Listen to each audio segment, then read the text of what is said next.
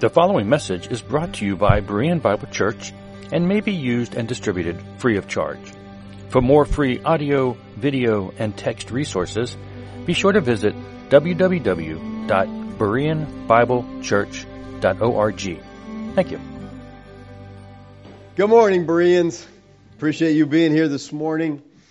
For the next several weeks, probably five, don't hold me to that, but I think five, we're going to be teaching on the distinctive doctrines held by Berean Bible Church. This Berean Bible Church. Now, by the word distinctive, distinctive means characteristic of one person or thing, and so serving to distinguish it from others. So, for the next several weeks, we'll be looking at the doctrines that Berean Bible Church holds that distinguish us from mainstream Christianity. Now, these teachings are going to be talking about just our distinctives, all right? The other doctrines that we hold to are normative to evangelical Christianity, doctrines such as the inspiration of Scripture. I mean, we believe that all Scripture is verbally inspired as originally written and therefore infallible and inerrant. We don't hold to the view that the Bible contains the Word of God. The Bible is the Word of God. If you say it contains the Word of God, then you sit in judgment on the Bible of what is God's Word and what is not. The Bible is God's Word. All right? We believe the living and true God Yahweh exists in three persons the Trinity. The Father is God, the Son is God, the Holy Spirit is God. We believe that Yeshua was born of a virgin. We believe that Christ rose bodily from the dead and ascended unto God the Father. We believe that all men are born with an inherent depraved nature and are lost sinners in need of salvation. We believe that men are saved and justified when they recognize themselves as sinners and put their trust in Christ as the Son of God and his finished work on the cross of Calvary. We believe that salvation is by grace through faith plus nothing. Now, as I said, these are pretty much the basic doctrines of the evangelical church, the Orthodox church. Now, beyond those doctrines, there are five distinctives that Berean Bible Church holds to that I want to cover these. And I want to cover them in what I see as their order of importance. Okay, so we're going to start out with the most important today free grace and work our way through the rest of them. All right. Now, when I talk about free grace, you might be thinking, what's so distinctive about that? I mean, grace is obviously free. Yes, it is. But when we say free grace, we're saying that or using that term in opposition to the teaching of lordship salvation. All right? Now, the issue here is one of soteriology. All right? Soteriology comes from the Greek term soter, which means Savior, and logos, which means word, reason, or principle. So, soteriology is the study of the doctrine of salvation. I don't think anything's more important than this, and that's why I'm starting with this one. This is about salvation. Soteriology discusses how Christ's death secures the salvation of those who believe. And it helps us understand the doctrines of redemption, of justification, of sanctification, of propitiation, and the substitutionary atonement. Now, within the professing church, there are two main views of soteriology. You have Arminian and Calvinist. Arminian is someone who thinks that man is responsible in the decision of salvation. They believe that the individual makes the choice as to whether to be saved or not. On the other hand, a Calvinist is someone who believes that salvation is of the Lord. They believe that it is God who chooses who will be saved. Now, within evangelical churches, there's an ongoing debate on this issue of salvation. Is it by the choice of man, free will, or is it by God's sovereign choice? Now, within these two views are two other views that can be called lordship salvation and free grace. I believe that most Calvinists and Arminians hold to the lordship view. I think that's kind of the predominant view within the church. But among Calvinists and Arminians, there also are some who hold to the free grace. So this is kind of divided here, but I'd say the majority would go to the Lordship salvation. Now, which of these views, as any, does the Bible teach? That's what we want to look at. That's what's really important. Which of these positions, free grace or Lordship salvation, is biblical soteriology? We as believers need to hold to a theological position. We need a framework. We need a grid or a filter to put things through when we hear them. And this grid or framework must be formed from a study of the Word of God. So all theology, everything that you believe, needs to come from exegesis. That's drawing out of the text. We need to, what we believe needs to come from the text. When we take our ideas and we impose them on the text, that's called eisegesis. All right? That's forcing something there that's not there. So we need to allow the Bible to speak and then shape our theology from the Scripture. Does that sound weird? I mean, that, that's where we need to get our views from the Bible. And let me tell you something. If you find that the Scriptures speak against your theology, change your theology. Don't mess with the Scriptures. Okay? Don't try to twist and distort the scripture. Just line up with what God says. That's the important thing. If you care about the Word of God, just line up with it no matter where it takes you. All right, let's examine these views in light of Scripture. We at Berean Bible Church hold to a Calvinistic soteriology. All right? And we'll talk about this next week. But within Calvinism, there are two views that are very important and very different. We want to spend our time this morning looking at these two different views. The Lordship view is probably the most widely accepted of the views among Reformed thinkers.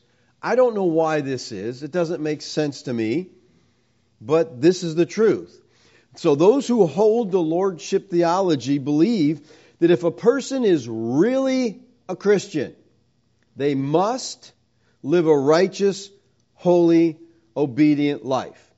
And without this practical righteousness, there's no reason for a person to think they're a Christian. See, the Lordship theology says, well, they're doing this and they're doing. Uh, they, they really can't be a Christian. Okay? That's a Lordship position. Now listen, please listen carefully. I am not saying that obedience is not important. If you know me, if you've heard my teaching, you know it is very important. I am saying that obedience is not necessary for salvation. As a Christian, you're called to be obedient. But we are saved through faith, not obedience. Martyn Lloyd-Jones, in his commentary on the Sermon of the Mount, says this Nothing is more dangerous than to rely only upon a correct belief and a fervent spirit and assume that as long as you believe the right things and are zealous and keen and active concerning them, you are therefore of necessity a Christian. Nothing's more dangerous than just relying on faith, a correct belief. Really? That's a dangerous position. You see what he's saying? Being a Christian is more than just believing the right things. You got to have obedience. Now, he's not alone in this view. According to Lordship salvation, saving faith includes submission, obedience, repentance. You go on and on, okay? Depends on who's doing it. There's a lot of different things they'll add to this to determine whether you're a Christian or not. Richard Belcher says this True saving faith includes in it a submission to the Lordship of Christ. Okay, submission to Christ. We would say, well, what's wrong with that, right? We're to submit to Christ. Okay, so then if you're a Christian, you live in submission to Christ. Completely, totally, right? Another lordship proponent says this Saving faith is trust in Christ Himself. It is a commitment of self in submission to all of Christ that is revealed. So I'm totally submissive to Christ. Now listen, let me just say this. I held this view lordship for a long time, a miserably long time. Because as one of the things that lordship theology does, it turns everybody into Pharisees because they are judging, they are evaluating everybody else around them to see if they truly can, you know, be a Christian or not. I know, like I said, I've been there, and I, will tell you the, the freedom I received from this when uh, my view change was absolutely incredible. John MacArthur says this Saving faith, then, is the whole of my being, embracing all of Christ. Faith cannot be divorced from commitment. Hmm. Okay, I would say commitment to what? How much commitment? Total commitment? He also says the true test of faith is this Does it produce obedience? If not, it's not saving faith. Again, I would say, okay, obedience. What do you mean? A little obedience, some obedience, mostly obedience, all obedience? What, what do you, how do you define that? Bailey Smith asserts this Saving faith is not mere intellectual assent, but it involves an act of submission on our part. So those who hold to the Lordship view would say that true Christians live a life characterized by obedience to all that the Father commanded. Does that trouble you? Are you questioning your salvation? Please get this. Please understand this. Yeshua is the only person who ever lived in complete obedience to the Father. The only one ever. All other men have sinned. And the only reason that any person can get into heaven is because Yeshua's obedience is imputed to their account by faith. This verse has to be my favorite verse. For as by the one man's disobedience, Adam, the many were made sinners, so by the one man's obedience, the many will be made righteous. Now, the word made here is the Greek word kathistemi, and it means to set down in rank or to place in the category of, to appoint to a particular class. The word made is not causative, it is declarative. Very important distinction. Those in Adam were declared sinners. It's imperative that we understand this. For as by the one man's disobedience, Adam disobeyed, the many were made sinners. He doesn't say they were made sinful, but they were made, they were declared sinners. See, the whole human race has been constituted legally as sinners. That's our judicial standing before God, and it's based entirely and solely on Adam's one act of disobedience. God decreed that the whole human race should be represented by the first man and should suffer the consequence of that man's actions. Now, before you start yelling, that's not fair. We all sinned in Adam, and with Adam because he was our federal head. He represented us. Therefore, God pronounced all to be sinners. That's one side of the equation. But thank God there's another side. So, the great truth that we see here is that we are and have come out of the obedience. All we are, all we have comes out of the obedience of the last Adam the Lord Yeshua. Our salvation is based entirely on Him and from Him and in Him. And my being a sinner, as my being a sinner came entirely from being an Adam, all my righteousness comes entirely from the Lord Yeshua the Christ. His righteousness is my righteousness. You have to understand that. All He is and has, you are in have because you are in Him by faith. Your assurance of salvation comes not from your feelings, but from your understanding of your identity in Christ. Look at yourself in Adam. Though you had really done nothing wrong, you were declared a sinner. And look at yourself in Christ. And you see, though you had done nothing good, you were declared to be righteous. That's the parallel. We need to get rid of all thoughts that our actions gain us or keep us salvation. We are made righteous because one man's obedience. The obedience of Yeshua and Yeshua alone. He lived a sinless life in total obedience to the law of God, and then he died a substitutionary death on our behalf, and the many will be made righteous. I'm righteous because of Christ. The people who the Father has given to Christ are made righteous. Now, the word made here again is kathistemi, and it means to set down in rank, to place in the category of, to appoint to a particular class. The word is the same meaning of both sides of this equation here, this parallel. We are made righteous on the grounds of Christ's obedience alone. That's it.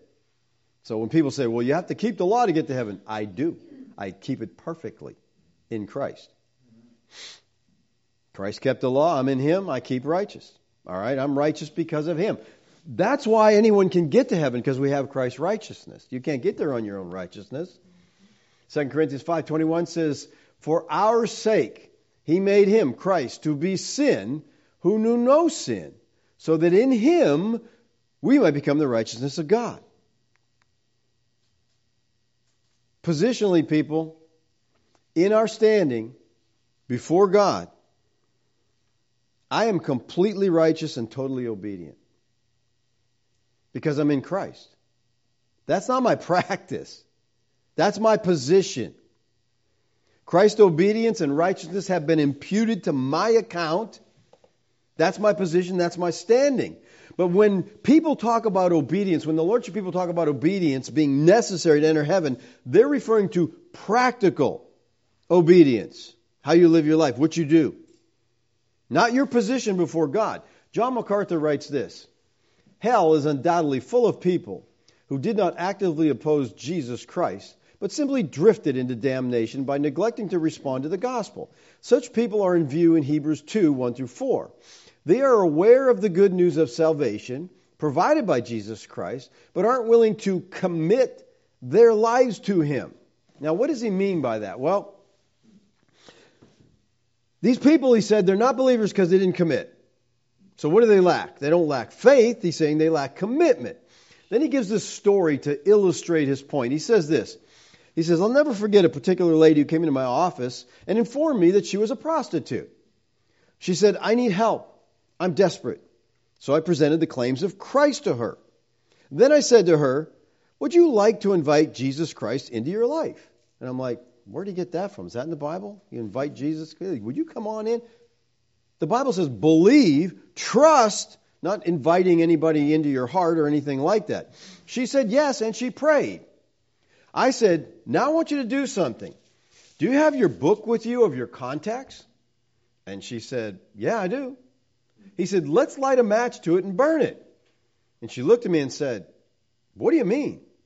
I said, If you want to live for Jesus Christ, you're if you've truly accepted his forgiveness and met him as your Savior, then you need to prove it. So she's not really a Christian until she proves it, I guess. You know, she prayed, she believed, but she has to prove to John, I guess, that she, you know, prove it. Prove that you believed. And she said to me, That book's worth a lot of money. I don't want to burn it. She put it back in her purse and looked right at right, looked me in the eye and says, I guess I don't really want Jesus, do I? And then she left. Well, she felt that way because he made her feel that way. MacArthur then said this When it came down to counting the cost, she wasn't ready. I don't know what the outcome of that poor woman has been. I do know that she knew the facts and believed them, but she was not willing to make the sacrifice. So she knew the gospel. She believed. He said she I presented the gospel. She believed it, but she had to make a sacrifice. I thought Christ was our sacrifice. But we need to make a sacrifice. Lord, I believe you, but I'm not saved yet because I have to sacrifice something. Does a person need to commit? They need to sacrifice? They need to count the cost in order to be saved? This is the gospel that these lordship people are preaching. This is a de- gospel of damnation. It's putting the thing on people. You have to do this. You got to make it good. Look at Revelation 22 17. The Spirit and the bride say, Come. And let the one who hears say, Come. And let the one who's thirsty come. Let the one who desires take the water of life without price. You know what you need? You just got to be thirsty. You got to know you need it. And then it's free. Does that sound like a call to commitment or sacrifice? It doesn't to me. Here's the, here's the issue, people. If obedience, commitment, and sacrifice are involved in salvation, how much is needed? Okay, we have to believe the gospel, but then we also have to commit. We have to be obedient. We have to sacrifice. My first question is, how much? How much obedience is, obedience is required? That's what they'll say. How much? Don't you want to know that? I mean, that's kind of important, right? Is 80% good enough? I mean, 80%, that's a lot of obedience, right? I mean, I'm doing pretty good. I'm only 20%. Oh, you say no? How about 90? Will 90 work? I mean, that's a pretty good obedience record there. How, does it take 95%? Oh my word. Listen, listen, we it can't be 100 because nobody does that. I don't think too many people do 95 or 90. All right, so th- these are the questions you have to ask and here's the problem. Nobody can answer these questions. I've asked people, I've gone up to people after messages and say, Can I ask you a question? You're talking about the importance of obedience. How much? And they look at you like you're crazy. How much obedience? 100%? Because I'm not going to make it if it's 100%. And then, then you, you know, you just get that deer in the headlights look because they can't answer the question. No. There's a number. You just got to know what it is, and no one knows what it is. How much obedience is enough? Which means that we never really know if we're doing enough. Which means we never really know if we're going to make it to heaven if it's based on obedience or sacrifice or commitment. If complete obedience to the will of God is necessary for salvation, then I think we're all in trouble. Okay? Notice what Paul said. 1 John 3:11. For this is the message that you have heard from the beginning we should love one another. Okay, you get this, right? We're commanded in Scripture to love one another. That's a command. And just in case you're confused, let me show you what that looks like. Love is patient, it's kind. Whoa, kind? Love does not envy or boast. It's not arrogant or rude. It doesn't insist on its own way. Really? It doesn't rejoice at wrongdoing, but rejoices with the truth. Love bears all things, believes all things, hopes all things, endures all things. Will a person who is not loving others 100% perish? I mean, obviously, they're not being 100% obedient. Do you see how complicated it gets when you require obedience as, nece- as a necessary element of salvation? The lordship view has become very widespread in the church today but I think it's very unbiblical. And at issue here with the lordship view and with the free grace view are basically three things are at issue here. First of all, the nature of faith. What, what really is faith? The relationship between faith and assurance and the effect of salvation. In other words, the debate centers around what must a person do to be saved? What actually do they have, do they have to do? What must a person do to know they're saved? And thirdly, how will salvation show itself in someone's life? This is the issue. This is the debate here. So let's look at the first one the nature of faith. What must a person do to be saved? Well, first of all, what exactly is saving faith? What is it? Saving faith is, you ready for this? Understanding and assent to the propositions of the gospel. That means you hear the gospel, you understand it, I heard it, I understand, and you believe it. Do you understand some things that you don't believe? Sure, you do. I hope so. You understand things. People tell you this, this, this. I understand what you're saying. I don't believe it. Okay? So it's understanding. You can't believe the gospel if you don't understand it. You have to hear it, you have to understand it, and then you believe it. It's not some special kind of faith in the sense that its quality or essence is different than other kinds of faith. There's not, you know, different A, A faith and B faith and C. There's not different faiths. There's not different kinds of faith. Faith. There is just different objects of faith. What is your faith placed in? The object of our faith is Christ. We all know what faith is. For example, if I said, Jeff told me that the check is in the mail, and I believe him. That's faith. right? Because I have no way to verify if that's really in the mail. I didn't see him put it in. I don't. It gets lost in the mail. Could be who knows. Yeah, I don't. I, so I believe him. Why do I believe him?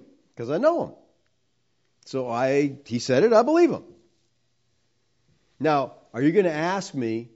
Well, did you believe him with your head or your heart? Does that sound stupid? But oh, have you seen the gospel track? Missing heaven by 18 inches. You believe with your head, not your heart. And then people are scratching their heads saying, How do I believe with my blood pumping organ? How do you I believe with that? You don't. It's a muscle. You believe with your mind, with your thoughts. You believe something, okay? We have so messed up, you know, Christianity with our little slogans and little things that it's just, it's ridiculous, people. You're not going to ask me, did I believe in my head or my heart? You understand when I say I believe, do you understand what I mean? When it comes to Christianity, we look for some, other, some kind of other understanding of faith. Faith is faith, whether it's Christianity or something someone else says. Saving faith is taking God at His word. It's believing what God said. That's it. God said this, hey, I believe it. Look at Romans 4 20 through 21. No unbelief made him waver concerning the promise of God, but he grew strong in his faith, and he gave glory to God, fully convinced that what God was able to do, that God was able to do what he had promised. So God made Abraham a promise, and Abraham said, I believe that. I believe what God said. I believe he can do what he said he'd do. That was faith.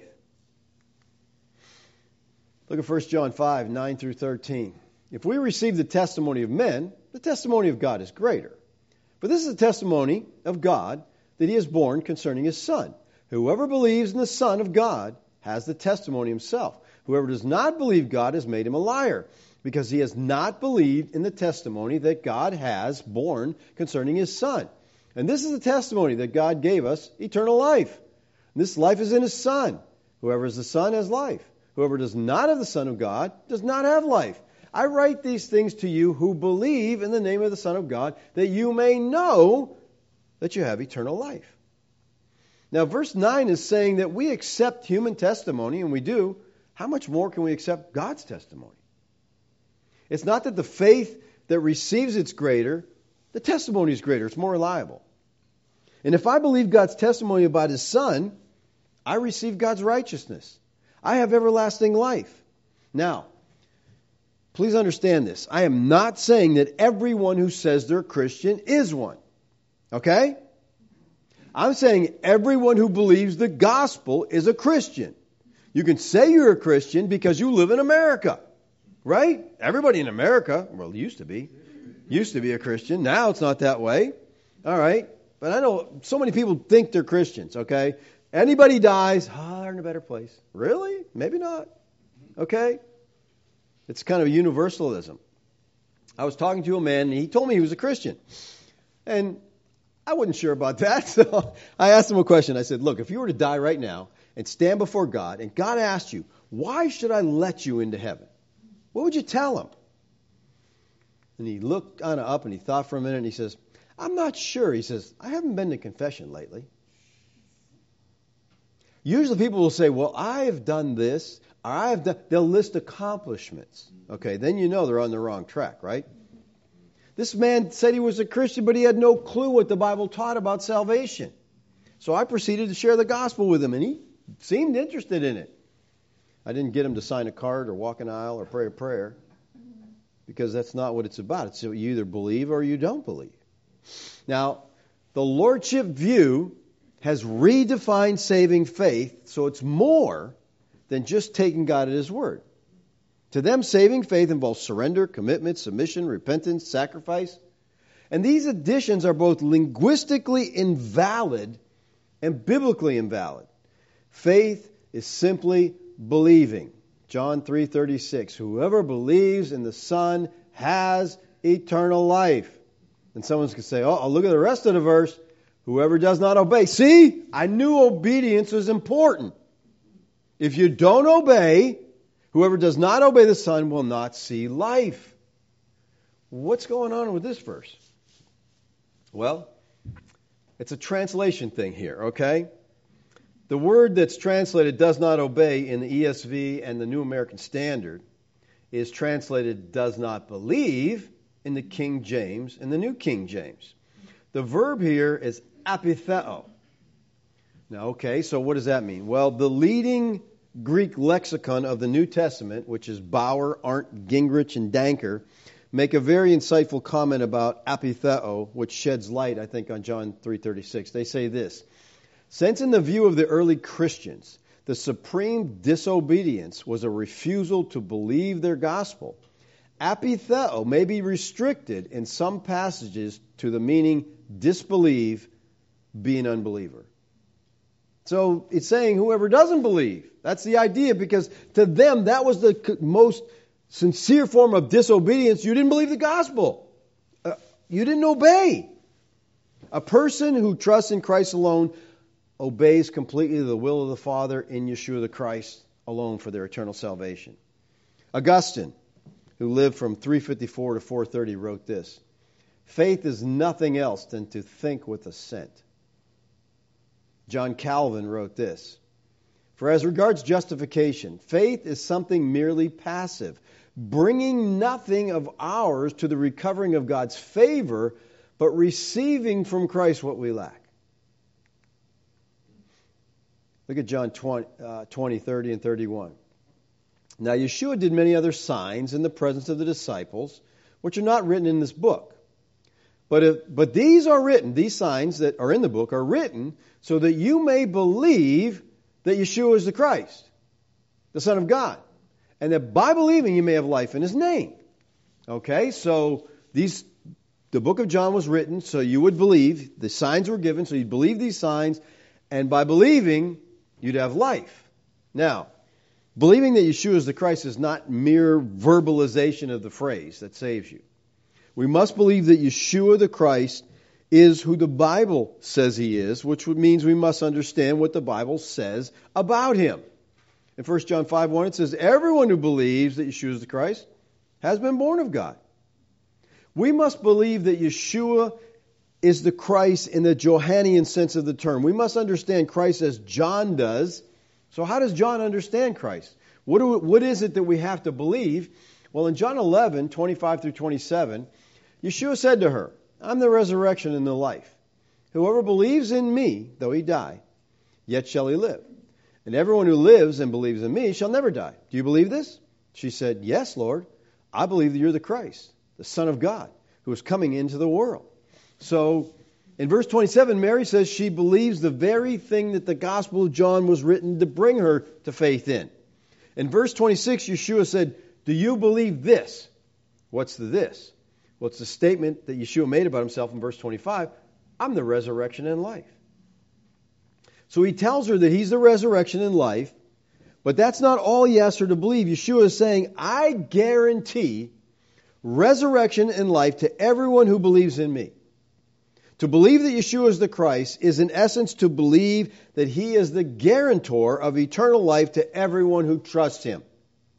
So, if I can make people understand what it means to believe that Yeshua is the Christ, they'll either believe or they won't. The Lordship view presents faith as if it were I have all the facts, I believe them, now I got to do something with them. Like there's an extra step, right? Like the prostitute, there's an extra step. You got to sacrifice. There's an act of the will, a surrender, a commitment, a sacrifice. That people is not biblical. Romans 4 5. To the one who does not work, but believes in him who justifies the ungodly, his faith is counted as righteousness. Faith is accepting the testimony of God. Do you believe that Yeshua is the Christ? If you do, then on the testimony of Scripture, you're saved. You possess eternal life.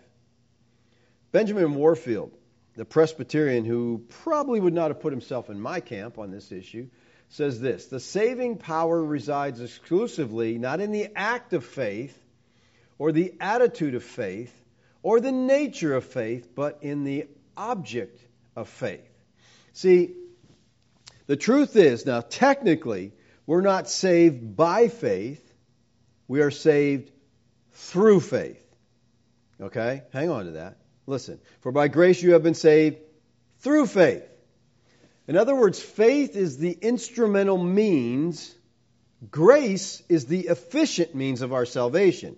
We're saved by Yeshua. We're saved by His grace, but we are saved through faith. Now, I think you'd understand what I meant if I said to you, I put the fire out with the hose. Now, do you picture me with the hose over there smacking the fire and, you know, trying to knock the fire out? No. You understand, right? Hoses are channels for water to come through to put the fire out. The hose is the instrumental means, the water is the efficient means. So faith is the instrumental means by which we are able to access our salvation through Yeshua the Christ. John Robbins, in the foreword to Gordon Clark's book, Faith and Saving Faith, which I highly recommend Clark's book, Faith and Saving Faith. Clark was as reformed as you get, and he basically is presenting this type of argument in that book that faith is simply believing the truth of God. It's not about doing this or doing that.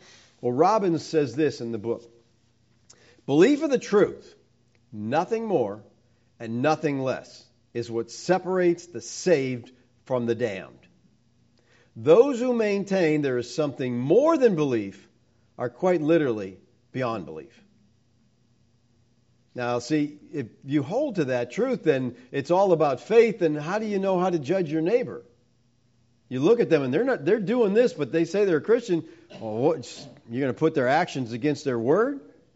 All right, let me give you a test. All right, see if you understand this. Take out a pencil and piece of paper. John 12, 42 and 43.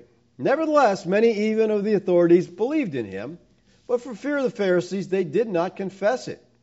So they would, be put, they would not be put out of the synagogue, for they loved the glory that comes from man more than the glory that comes from God.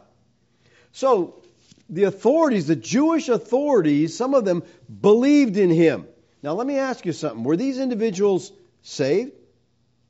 Were they Christians? The Lordship view would say no.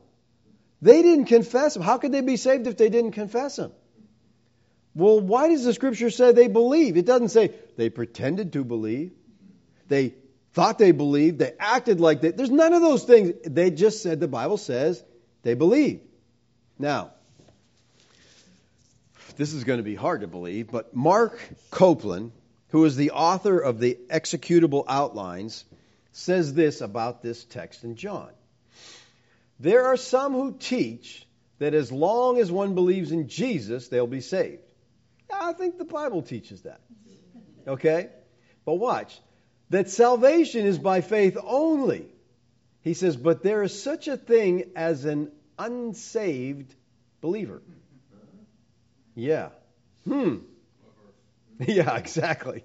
This is the verse. The verse is in John. He says, There were some who believed in Jesus, but they weren't saved. Well, wait a minute. Then how do we get saved? So is he saying they would have got saved if they would have confessed? See, so they weren't saved by believing. They had to take an extra step. This is the lordship position. There is such a thing as an unsaved believer. You talk about confusing. He goes on to say this Let no one think that just because they believed in Jesus, they have a free ticket to heaven. How do you get this? See, the ticket is not free, basically, what he's saying. You got to earn this ticket, okay? You're not getting no free ride. Really? Wow. This is, again, he's putting out the executable outlines that all these people are reading and, you know, following, and yeah, yeah, we got to we got to do something. John 5, 24. Truly, truly, I say to you, whoever hears my word and believes him who sent me has eternal life. He doesn't come into judgment but he's passed from death to life. You get eternal life by faith. But here's the thing Lordship theology causes people to doubt the testimony of Scripture. Faith is believing, and believing alone makes you a Christian. But Lordship salvation will say, no, no, no, you got to add some stuff to that. Look at Acts 8, the text that Jeremy read this morning. And when they believed Philip, as he preached the good news about the kingdom of God, and the name of Yeshua the Christ, they were baptized, both men and women. Even Simon himself believed. Oh, cool, Simon. And after being baptized, he continued with Philip and seeing the signs and great miracles performed, he was amazed. Now, the words believe and believed are used 37 times in Acts, and they clearly refer to those who have trusted Christ. Okay, Acts 10:43. To him all the prophets bear witness that everyone who believes in him receives the forgiveness of sins through his name. Acts 13:39. And by him everyone who believes is freed from everything from which you could not be freed by the law of Moses. So again, when the Bible uses this word believes, it means one thing. They don't the Bible doesn't talk about a, a fake belief or a, you know, a not enough belief or anything like that. Okay? The word of God says that Simon believed. To say that he didn't believe in my mind, is to question inspiration. Notice what the text in Acts goes on to say, though. Now, when Simon saw the Spirit given through the laying on of the apostles' hands, he offered them money.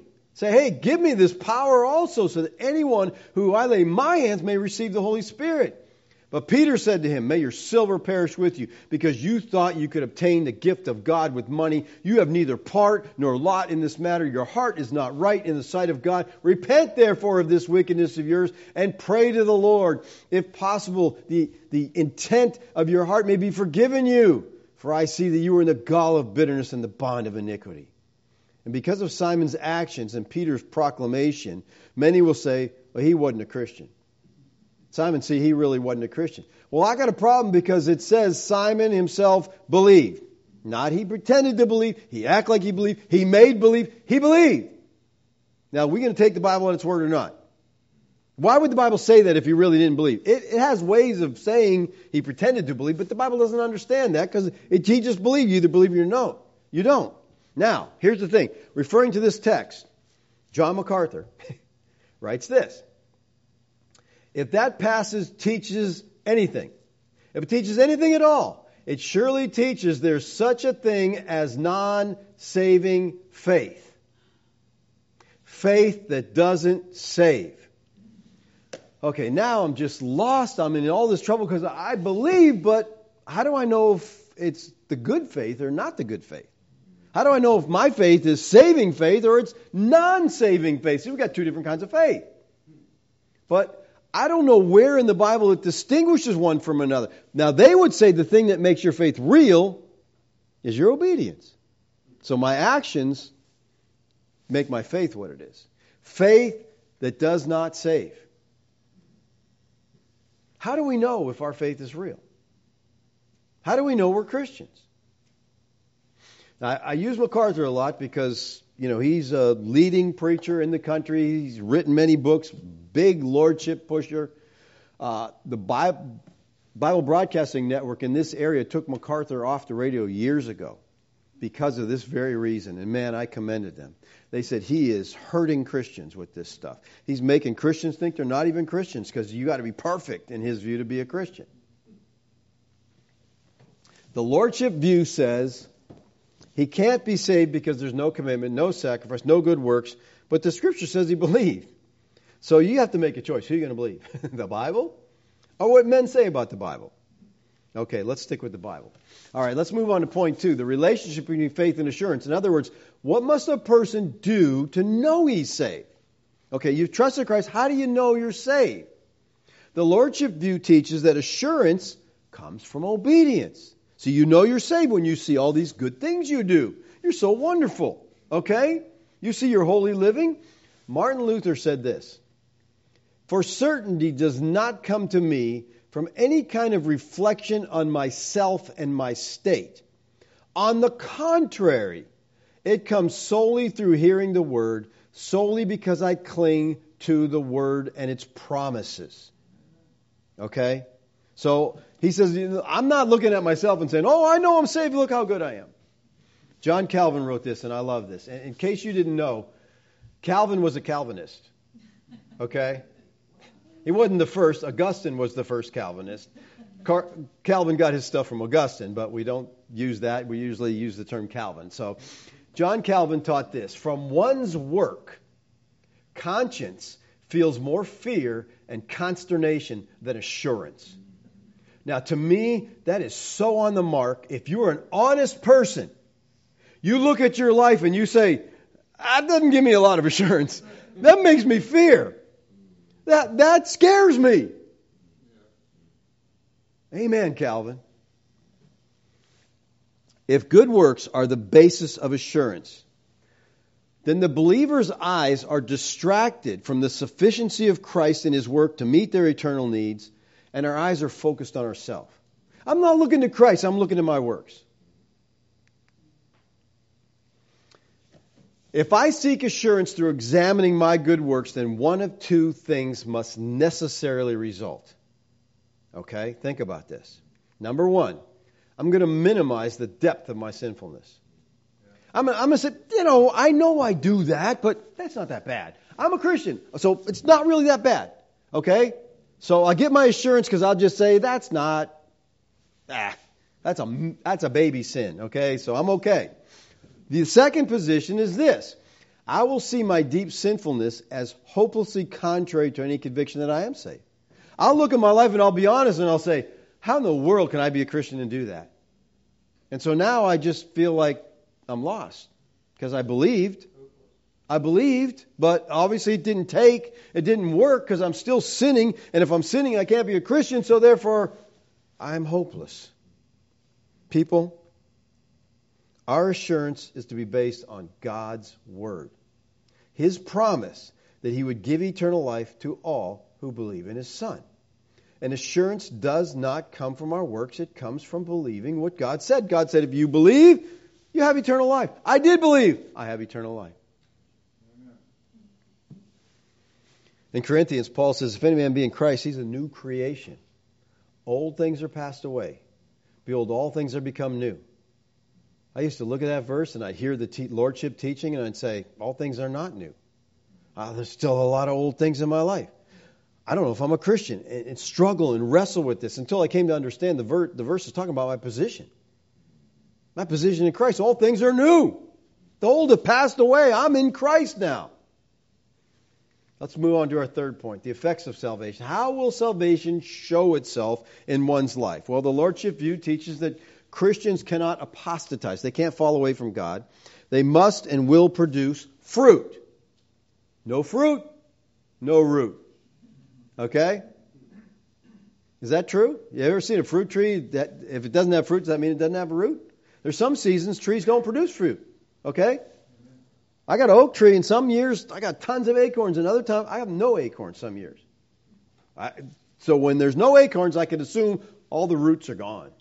Right? Well, it's ridiculous, people. But they say, boy, you got to produce fruit. Okay? Listen, if heaven cannot be obtained apart from obedience to God, then logically, that obedience is a condition for getting there. So now we're adding conditions. We're adding conditions.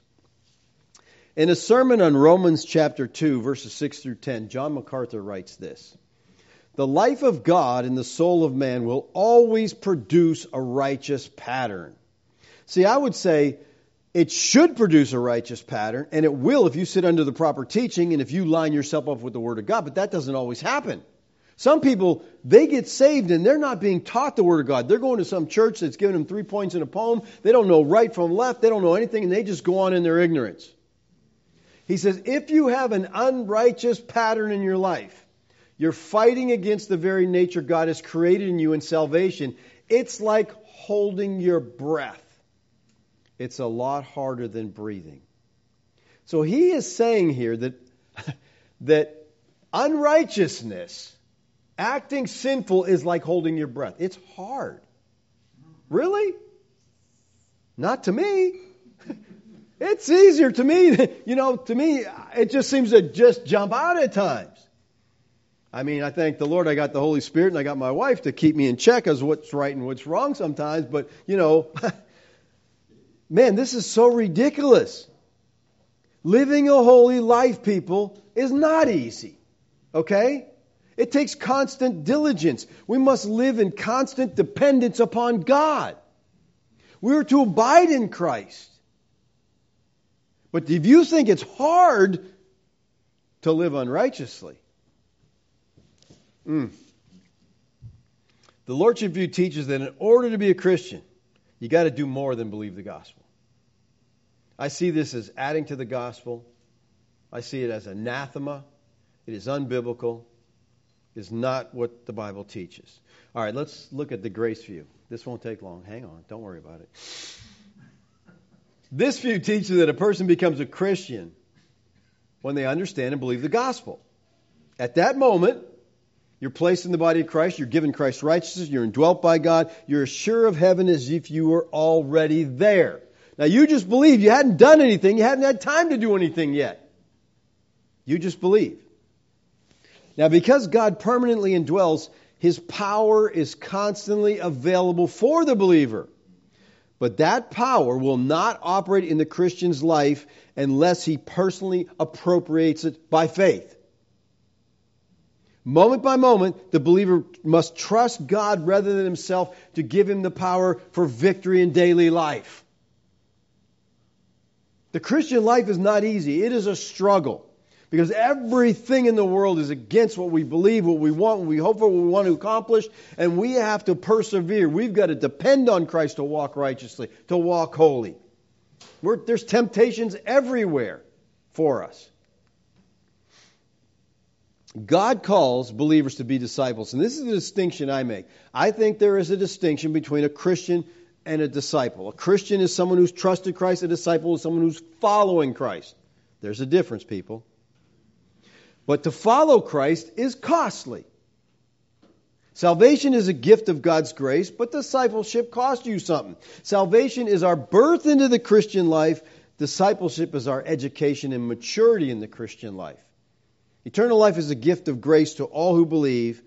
But notice what Luke says about discipleship. So, therefore, any one of you who does not renounce all that he has, he can't be my disciple.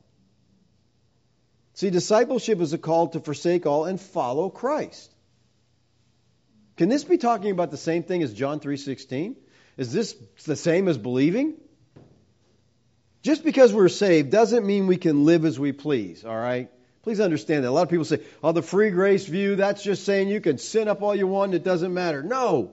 Grace is not a license to sin. It's not an excuse for carelessness in your Christian life. Remember this, people. Please remember this. Whom the Lord loves, he chastens. Okay?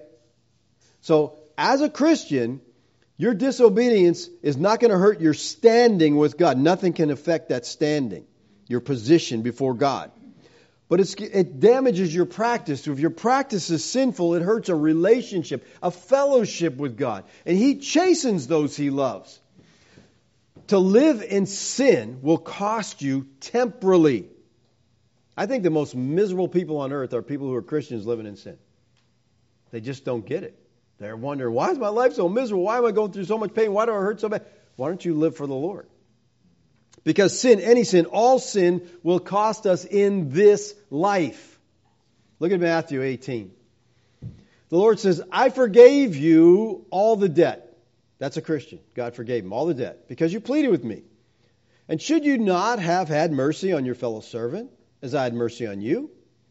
And in anger his master delivered him to the jailers until he should pay all of his debt.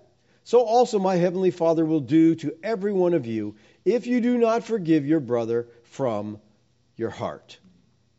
His master delivered him to the jailer. So here's a Christian. He forgave him, but they're living in sin. They won't forgive another brother. So he turns him over to the jailers.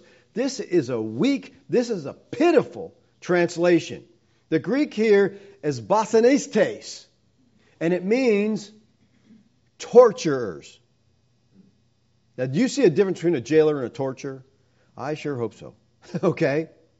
He handed them over to the torturers. So here we see one who has been forgiven, they're a believer, being turned over to the torturers because there's sin in their life. Now, God's not going to say, well, I'm going to kick you out of heaven, you're going to lose your salvation. No, I'm going to deal with you right now, son. You're going to get a good whipping. Verse 35 tells us that God will do the same to us if we live in sin. He says, So also my heavenly Father will do to every one of you if you don't forgive your brother from your heart. Now, what does he mean by handed him over to the torturers? What exactly is that? Well, I believe he's referring here to physical and mental pain that God brings upon his disobedient, sinning children. And let me tell you, people, sometimes the mental pain can be worse than the physical pain. There are consequences for a believer living in sin. Again, it will not affect your salvation, but it will greatly affect your quality of life here and now. God's not going to let you just, as His child, get away with stuff because He will discipline you. All right, let me ask you something. What is the most messed up church in the New Testament? Corinth. Corinth. I think we'd all agree on that, right? Paul deals with many of their sins in the letters that he writes to them. But I want you to notice how he starts the letter. Paul, called by the will of God to be an apostle of Christ Yeshua and our brother Sosthenes, to the church of God that is in Corinth, to those sanctified in Christ Yeshua. So, those sanctified means those set apart in Christ. They're set apart. They're set apart for God. Then he says this called to be saints. Literally, this is saints by calling. And you would scratch your head as you read this. Now, if you hadn't read the book before, you might be okay with this. But if you know the book, you're scratching your head saying, He calls them saints? I mean, the, Christ, the Corinthians were very divisive. They're living in immorality. Paul accused them, You're doing things that Gentiles don't even think about. They were suing one another as Christians. They were getting drunk at the Lord's Supper, just to name a few of their sins. And he calls them saints? Is he crazy? Is this name it, claim it, hoping if I call you saints, maybe you'll start? No. They were saints. The word saints here is the adjective form of the verb, sanct, verb sanctified, and it means to be set apart in the purpose and plan of God. The term saint is never associated with the quality of daily life, although that's how we most often use it. You know, we'll say they're a saint, referring to their conduct. But the Bible uses saint to speak of every believer. All believers are saints. Positionally, we're holy. We're set apart. In practice, the Corinthians were gross sinners. But in position, they were saints. And they were saints because not how they live, but because they were called. This is a very significant statement. Don't miss it. The word called here means appointed to. We could translate this called to belong to Christ Yeshua. And in this letter, it's interesting that Paul never questions their salvation. He never says, You guys better check and make sure you're really saved. You're doing this stuff. I don't know if you can really be. He never. He affirms it at the very beginning of the letter. And then he basically says, Your saints act like it. Stop acting like this. You're Christians. Live righteously. All right. What if I'm wrong? Which is always a very real possibility. Okay? Which is why I continually tell you to be Bereans. Don't believe what you hear. Search it out for yourself. See if it's true. But what if I'm wrong here? What if the free grace view is not correct? Let's think about this. If I'm wrong, if I'm wrong, what damage could this view possibly cause?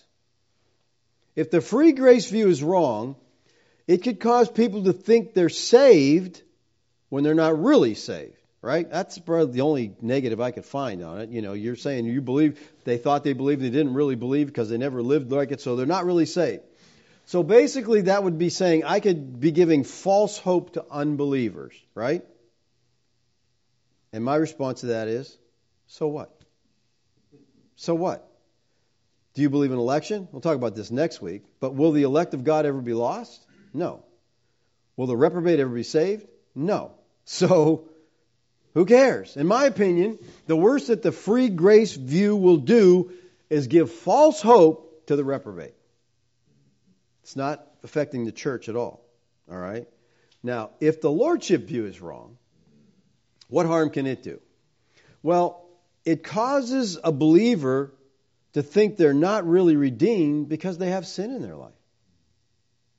And if you don't really think you are a Christian because you have sin in your life and you believed, you thought you believed, and you're not making any, what's the point? See, this view can bring the elect under guilt and condemnation, and that's what it does. And it turns believers into Pharisees who sit in judgment on everybody else. You smoke cigarettes? You can't be a Christian. You cussed? You can't be. They have this arbitrary thing they come up, none of it's even biblical, that they make up, and they pronounce everybody unsaved. It causes a believer to give up on Christianity by making them doubt that they're really saved. If you don't think you're a Christian, what is your motivation for trying to live the Christian life? Notice what you should. So, in my view, free grace view gives false hope to the reprobate, which has nothing to do with the church. But the lordship view is hurting believers. It's damaging believers. Now, notice what Yeshua said about those who hurt his flock. But whoever causes one of these little ones who believe in me, Christians, to sin, it would be better for him to have a great millstone fastened around his neck and to be drowned in the depth of the sea. So the Lord's saying, listen, don't hurt those who believe in me because there's you're gonna there's gonna be judgment for that. Now millstone, we don't use them too often today, right? Anybody got a millstone? it was used for grinding grain or corn. Basically, every household had one. All right, big stone like this use. You put the grain in the, in the center and you twirl this thing around and it smashes the grain. Okay? These things they say weighed probably between 75 and 100 pounds. So basically, how would you like to go swimming with that around your neck? You get the point from that, right? Okay? Well, you really don't get the point because this is way stronger than that. The Greek word used here for great millstone is mulos onakos. Okay? And it means a millstone belonging to a donkey. In other words, not the, the home millstone, the industrial one. Okay? this is not your average, this is a large one that had to use an animal to pull it. So, how would you like this one with that around your neck? Your chances of survival had just dropped drastically, okay? Now, here's the interesting thing about this. When Yeshua spoke of a millstone hung around someone's neck and that person being cast into the sea, he was using an illustration that was contemporary to his time. All right? According to the Jewish historian Josephus, in his Antiquities, Judas the Galilean, an early zealot leader who had led an insurrection, was drowned in a lake in this fashion. They stuck a millstone around his neck. I don't know if it was a mulas onakos, a millstone owned by a donkey. Probably not, because that'd be kind of hard to even throw that in the ocean, okay? But just put a millstone on and threw him in the water. The, his, the Roman historian Suetonius mentions a similar punishment being inflicted in another graphic case. So this is something contemporary to the time. When he's saying this, they're understanding. The disciples had seen drowned bodies from victims that were attached to millstones. So they get this. All right, what, again, and if I'm seeing something wrong here, I am open to the scriptures. But to me, the lordship view can hurt the church. And again, I say this from deep convictions because I was here. I know what this view did to me. I know that it turned me into a Pharisee, judging everybody on everything. And what was the line I judged myself on? Other people on. It was always below me. In other words, I was always above the line. I'm okay. I, I mean, I do certain things, but not that. Okay? And so I didn't smoke, so anyone who smoked, I didn't cuss. Anyone who cussed, they didn't make it. You know? And again, like I said, too often it's not even on biblical things. But, you know, they see you do something, you can't be a Christian. Really? Christians can't do certain things? I had a friend who said something to me once, way back, that really struck with me. He said, A Christian can do anything a non Christian can do, except go to hell.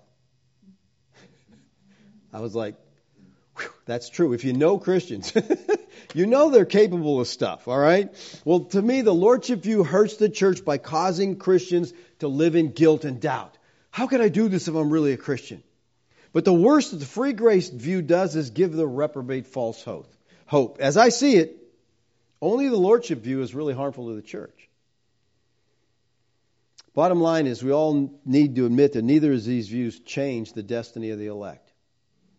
But I really think that this strong push on lordship, and I understand they're trying to, they want the church to be holy. That's great. Encourage them to be holy.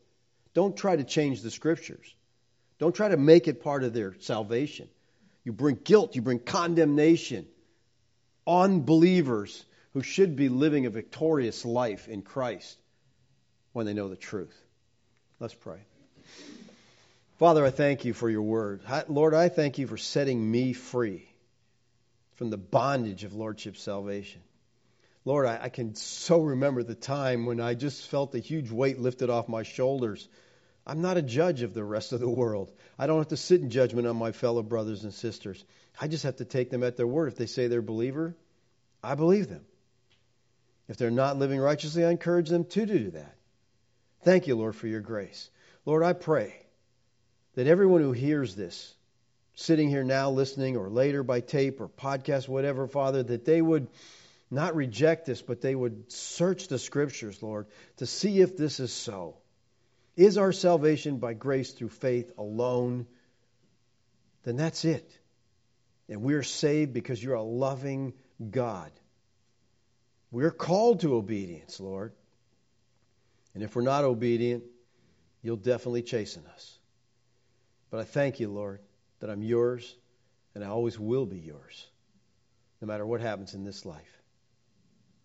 Oh, assurance is such a blessing, Father. Thank you for your grace to me. Amen.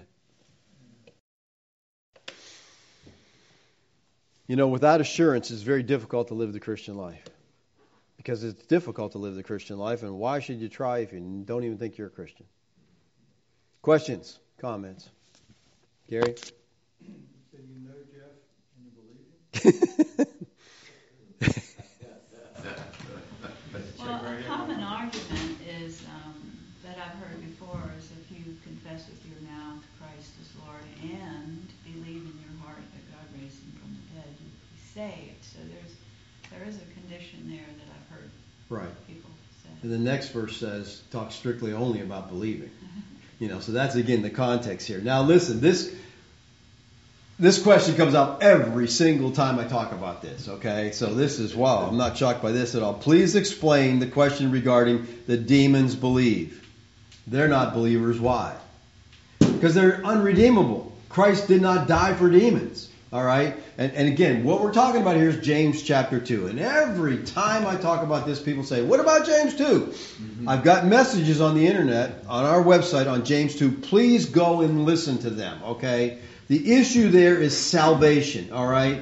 Can that faith save you? That is an addition. It's not in the Greek. It simply says, Can faith save you? And it's talking about not salvation in the sense of eternal life he is James is asking, can faith save you from the damaging effects of sin?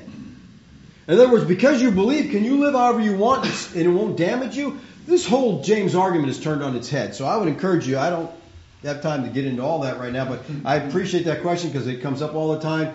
Demons are unredeemable. It doesn't matter if they believe or not. Christ didn't die for demons. He died for humanity. He became a man to die for men. But that text in James again, is, is really a misunderstood text. If you don't understand what he's talking about, it's going to be confusing. What is John MacArthur's view of his own salvation? You know, I've never heard John question his salvation, but John Piper, on the other hand, who's another lordship proponent, mm-hmm. I've heard Piper say, if after 50 years of serving God I did this, I would not know if I'm going to heaven. I'm like, wow, how does that guy live constantly questioning, am I in, am I out, am I in, am I out? Mm, after you preach. Yeah, it's just, lordship is, it's a damaging position. All right. Uh, question here from Chris. He says, can you speak the two verses I've heard used to support lordship view? Romans 10, Romans 9, 10. If you confess with your mouth Yeshua is Lord and believe in your heart that God raised him from the dead, you will be saved. And Hebrews 12:14, strive for peace without everyone, holiness without which no one will see the Lord. Listen, I can't deal with every one of these verses. I know there's verses, but if you go, again, go online in Romans 9, I dealt with those verses when I taught through that. And the same thing with Hebrews. Go on there, I, I dealt with those verses when I taught through them. This is the thing. This, this keeps raising. What about this verse? What about this verse? If there weren't verses like this that cause you to scratch your head, there probably wouldn't be a lordship position. Okay? The reason people hold different positions, they all think they have verses to fit them. Of course. All right? I'm just saying we have to take the whole view of it and say, how does this fit in with that? And can we understand this view and what he's saying here? All right? I don't think you have to say, Jesus is Lord to be a Christian. Okay? Homologeo, confess, means to agree with another. So if you agree with God on who Christ is, you're a Christian. Okay? It's not, you know, going in front of the thing and I want to confess today that I'm a Christian. No, that's not what it's talking about. All right? Homologeo, to agree with another, and that another being God. All right? Again, I, would encourage you, please, just go look these verses up. You know, in my study on on the things I did on James, on Romans, you can get the answers there because I don't want to short circuit this. I want you to get a full, I want you to get the full understanding there as I deal with those verses. But I just, you know,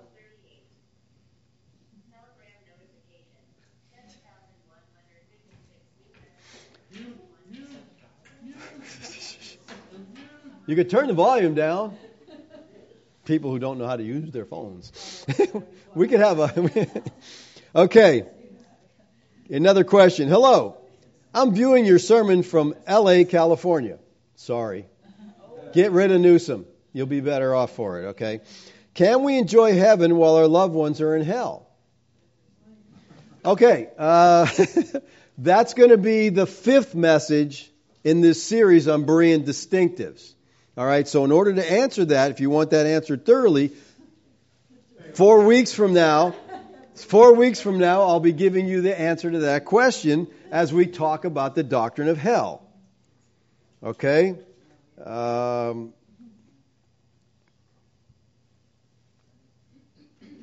he says the thief on the cross is unexplainable to the lordship mentality. Yeah, that's true. He is. You know, he he didn't get the Getting, didn't get to do his works, so all he got to do was believe.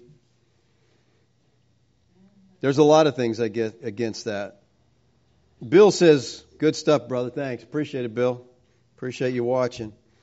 Um, I think I got all the questions that have come in. Did you have something, Jeff? Oh, go ahead. I love the devil. Just um, it was you know, we were chatting in the back and forth. So you know, you ask about obedience, like how much obedience is required. Right. Okay, by belief, you have to believe what the Bible says about Jesus. How much? How much do I got to believe? Well, I think I tried to cover that today. You have to believe that Christ is the guarantee of eternal life. That's what you're believing Him for. Yeah, he promised He'll give you eternal life. I don't think you have to understand everything about Christ. No, I think you simply have to understand that He is a guarantee of eternal life. I overcome the grave, I'll overcome it from you if you put your trust in me. He said he'll give us eternal life if we believe him for eternal life. You know, people say we have to believe in the virgin birth. I don't know you have to do all that stuff. Okay? When you come to Christ, you might not understand many things at all. All right? Might, your understanding might be very little, but you're trusting God to do what he said he would do, which he would give you life everlasting. That's to me I, I think we add too many things to the gospel. You know, one of the things that's added to the gospel now is eschatology. Okay, you got to have a correct eschatology, or you're not, you know. No, it can be any eschatology. It just can't be preterism. Preterism is the only damnable eschatology. Everything, and I'm like, how did that get added to the gospel? How do you put that in? So basically, I mean, I want to make this as simple as possible. Saving faith is believing the promise that God said, if you trust me, I can give you eternal life. I have that ability to do that. That's what faith is. It's believing that God has the ability to give me life forever. Because He said He would. Does that require knowledge of who God is, what eternal life is, what a Christ is? No, again, I don't think you have to go into all the I don't think you have to understand the Trinity. I don't think you have to understand a lot of things. You're just trusting Him. Now, why are you trusting Him? Because He said these things and you believe it because, listen, the reason you believe, again, we're going to get into this next time, but the reason you believe is because God has given you life. See, dead people can't believe the gospel. So God, and that's why salvation is of God. We're dead, we're walking around dead men, and God comes and boom, gives you life. You're going to hear, if God has given you life, you're going to hear, you're going to believe the gospel. It's all of God. Amen. Now we want to argue about what do they have to believe? It's simple. Okay, it's simple. We don't have to add a lot of things. I don't think they have to know all the doctrines of God, all the doctrines of the Trinity, all the doctrines of Christ. Now, as you grow and you learn those things, that's going to be very beneficial to your life. I mean, the more I come to know God, it's just, it's so humbling, you know, that He's who He is and He would love me the way I was. That's amazing. It's absolutely amazing.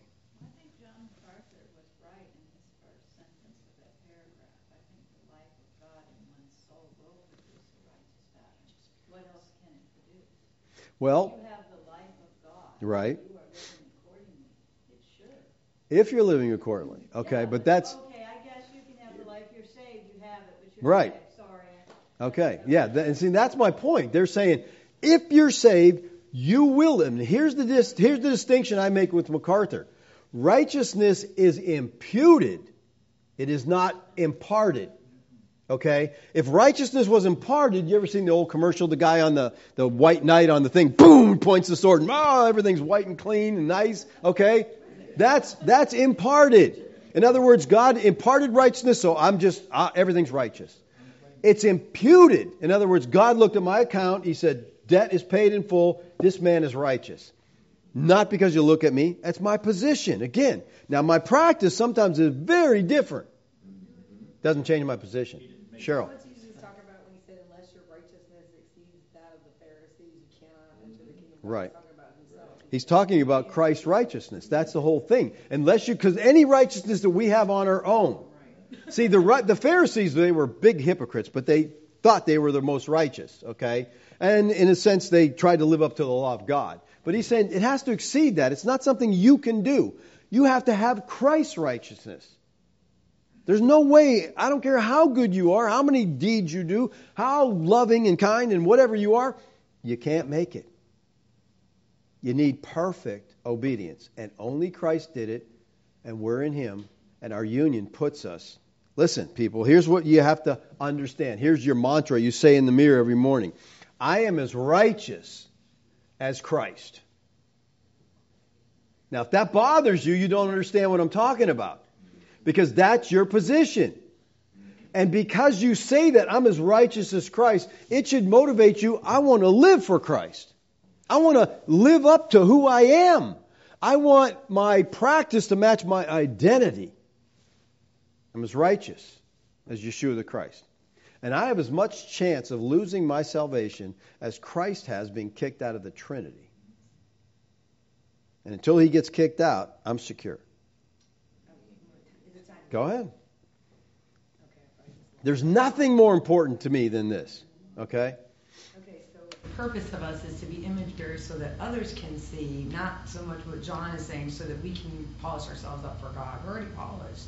Yeah. It's for others. It's for that's the for that's the reason we're image bearers to bear to the world the image of Christ. They want to see Him in us. It's not for us, but we're to live righteously because listen, righteous living is a blessing.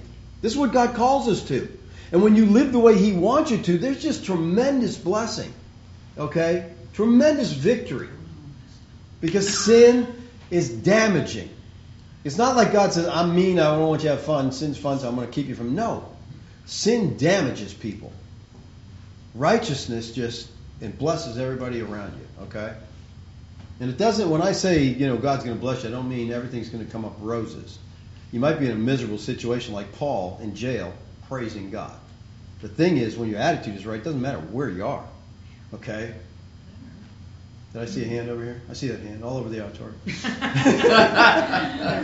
was just saying that um, I read the um, biography of Martin Luther, and he was a monk, and right. he was constantly punishing himself mm-hmm. for sins that he committed all the time mm-hmm. because he never thought he was good enough, and it wasn't until I think he was climbing up the stairs on his knees or something when when it hit him.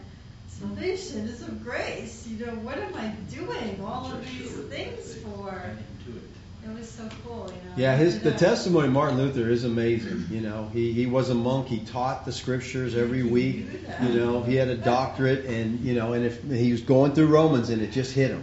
Mm-hmm. It's by faith, mm-hmm. and he woke up, and you know, he he rocked the world once he woke up.